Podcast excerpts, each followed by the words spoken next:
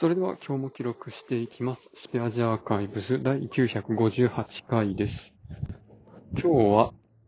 9月14日、時刻は21時半です。阪神があれしてしまったらしいですね。なんか会社でもあの、阪神のキャップを持った人が、なんか、うろうろしてたりしたんですけど。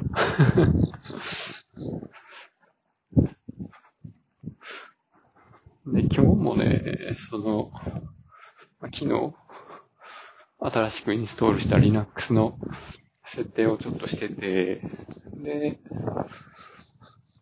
すでにログログインした状態で、ターミナルから、あの AD のドメインユーザーでログインするだとか、あの、直接ローカルで起動してる、まあログイン画面にドメインのユーザーでログインするっていうことは、まあできたんですけど、別のパソコンの XRDP で、まあ、リモートデスクトップから、まあ、ドメインのユーザーでログインしようとすると、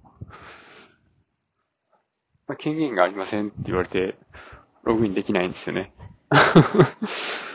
難しすぎるやろ。なので、この、まあ、何の話かっていうと、この Linux のマシン自体は、あの、ドメインの中に入れることができたので、まあそのままであれば、まあ AD のユーザーがログインできるはずなんですよね。でも、その AD の配下に入ったことで、その Linux のマシンも、なんか SSSD とかいう、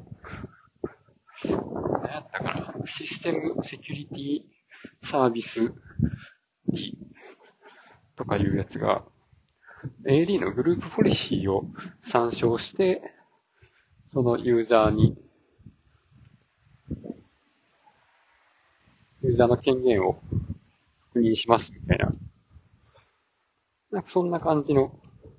動きになってるらしくて、で、まああとは、じゃあそのログインしてきたユーザーが、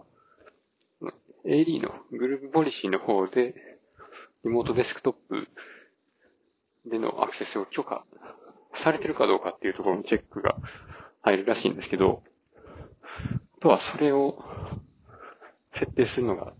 どうやったらいいかわからんっていうところまで来ました。ハードルが高い。はいということで今日はこの辺で終わります。ありがとうございました。